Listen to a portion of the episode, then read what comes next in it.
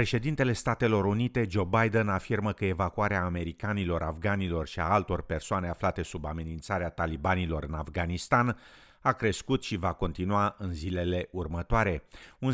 11.000 de persoane au fost transportate cu avionul din Kabul la sfârșitul săptămânii. Președintele Biden. Our first priority in Kabul is getting American citizens out of the country as quickly and as safely as possible. The State Department continues to reach out to the remaining Americans we have identified by phone, email, and other means to ascertain their whereabouts and their plans. We're executing a plan to move groups of these Americans to safety. For security reasons, I'm not going to go into the detail of what these plans entail. But I will say again today that I have said before any American who wants to get home will get home. Zeci de mii de persoane așteaptă încă evacuarea, care este încetinită de problemele de securitate și de birocrația americană.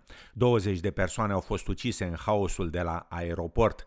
Purtătorul de cuvânt al talibanilor, Mohamed Naim, afirmă că moartea cetățenilor afgani de pe aeroportul din Kabul se datorează Statelor Unite pentru că au transmis celor adunați la aeroport că vă vom duce în America cu noi.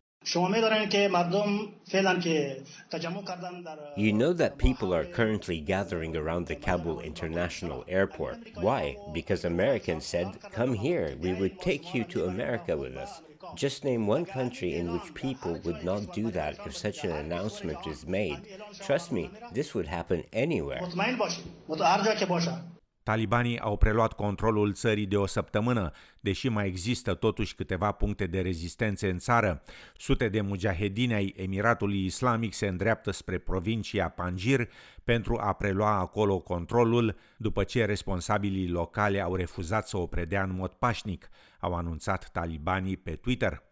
Anumite informații sugerează că fostul vicepreședinte afgan Amrullah Saleh și Ahmad Masud, fiul unui fost comandant militar afgan ucis de Al-Qaeda, organizează o mișcare de rezistență în provincia Panjir, mișcare denumită Frontul Național de Rezistență.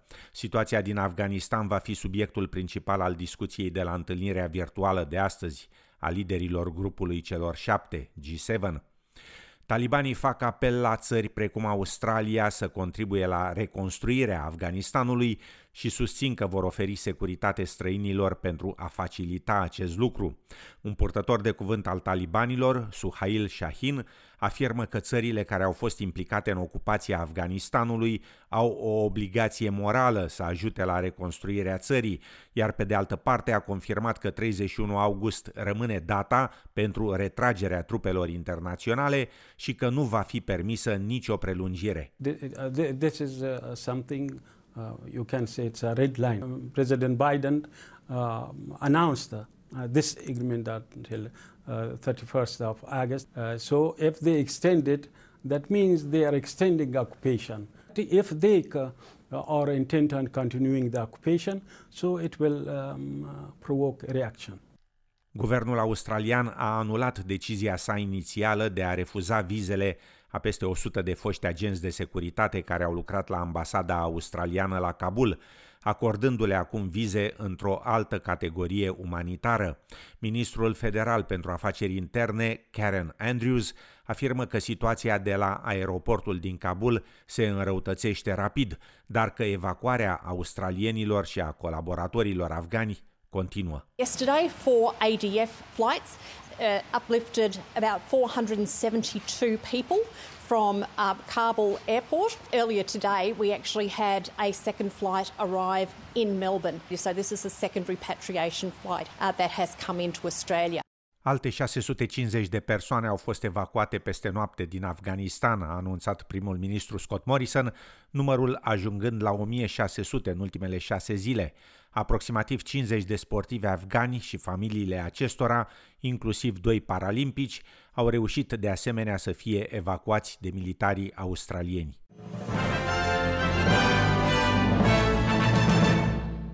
Primul ministru australian Scott Morrison afirmă că Australia trebuie să înceapă să elimine blocajele și să se redeschidă, odată ce ratele de vaccinare împotriva coronavirusului ajung la 70-80% în întreaga țară.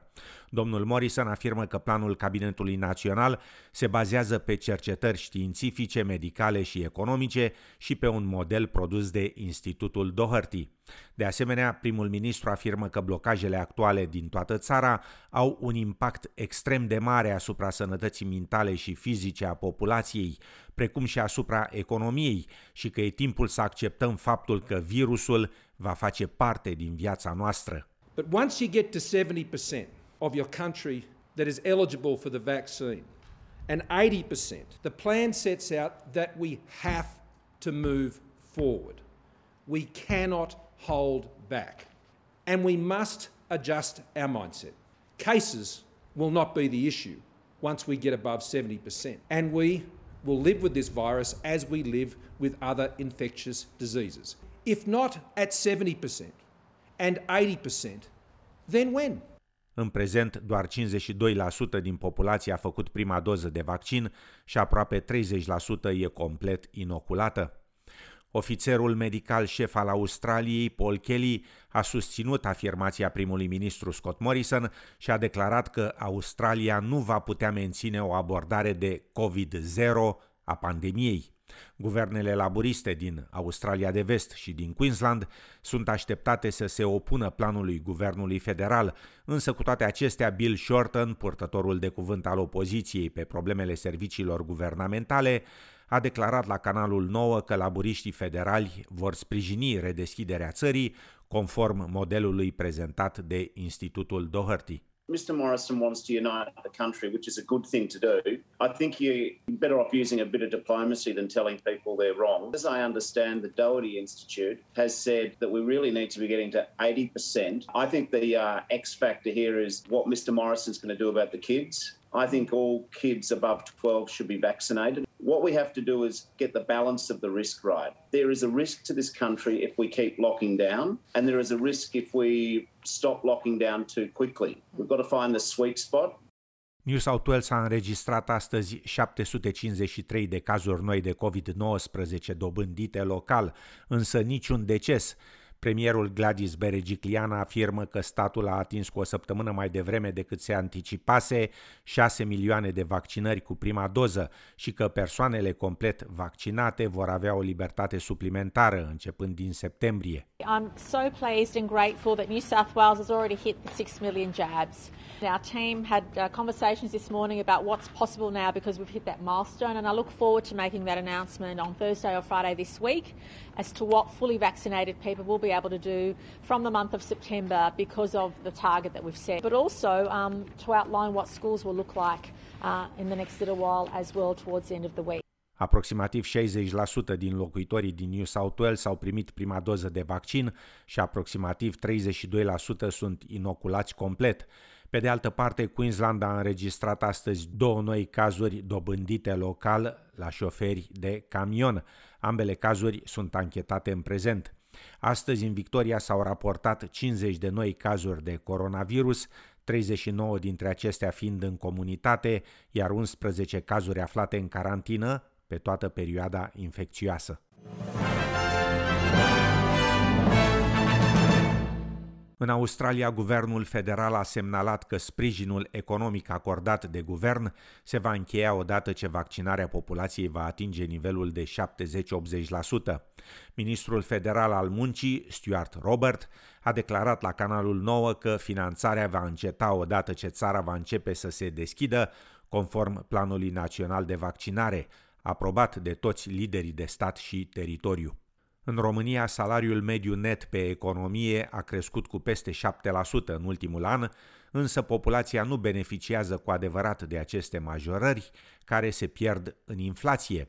Mai multe amănunte în relatarea lui Cristian Petru de la TVR. Salariul mediu brut în România a ajuns la 5.779 de lei în luna iunie, iar cel net la 3.541 de lei. Creșterea salariului net este de 1,4% față de luna mai din acest an, dar în comparație cu luna iunie a anului trecut, majorarea salariului net a fost de 7,4%. Însă în ultimul an au crescut și prețurile, așa că românii nu au simțit în totalitate majorările salariale. Câștigul real a fost de 1,1% față de luna mai a acestui an și de 3,3% față de luna iunie 2020. În continuare, cele mai mari salarii sunt în activități de servicii în tehnologia informației.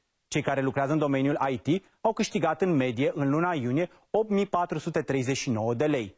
La polul opus, cele mai mici salarii le primesc cei care muncesc în hoteluri și restaurante. În acest domeniu, în luna iunie a acestui an, s-a câștigat în medie puțin peste 1900 de lei. Cea mai mare parte a salariilor românilor se duce pe produse agroalimentare și băuturi nealcoolice, adică 34%. Pe locul 2, în topul cheltuielilor românilor, sunt cele legate de casă. Pe locuință, apă, electricitate, gaze și alți combustibili cheltuim 17,3% din venituri. Pe băuturi alcoolice și tutun se duc 8,1% din salariu. Procente mai mici sunt rezervate pentru îmbrăcăminte, transport, sănătate sau mobilă și doar 0,4% din veniturile românilor sunt investite în educație. Încheiem cu sport, unde tenismena australiană Ash Barty și-a revendicat al cincilea titlu al anului și al 13-lea titlu în total. Australianca a învins-o pe Jill Techman în finala turneului de la Cincinnati cu scorul de 6 la 3, 6 la 1. Barty, care nu a cedat niciun set pe durata turneului, a acumulat aproape 6300 de puncte în acest an și și-a asigurat locul numărul 1 în clasamentul mondial. Și în fine, în această seară încep Jocurile Paralimpice de la Tokyo, unde Danny Di Toro și Riley Bett au fost confirmați drept purtători de steag ai echipei australiene la ceremonia de deschidere a Jocurilor. Cei doi australieni vor fi singurii din echipa de 179 de atleți ai țării prezenți la ceremonia de deschidere de la Tokyo. La București, mâine senin și 32 de grade. În Melbourne, miercuri, ploi răzlețe și 14 grade, iar joi și vineri, parțial înnorat și 14-15 grade Celsius. În Sydney, miercuri, joi și vineri, înnorat, ploi răzlețe și 17-18 grade Celsius. La cursul valutar de astăzi, un dolar australian valorează 3,02 lei.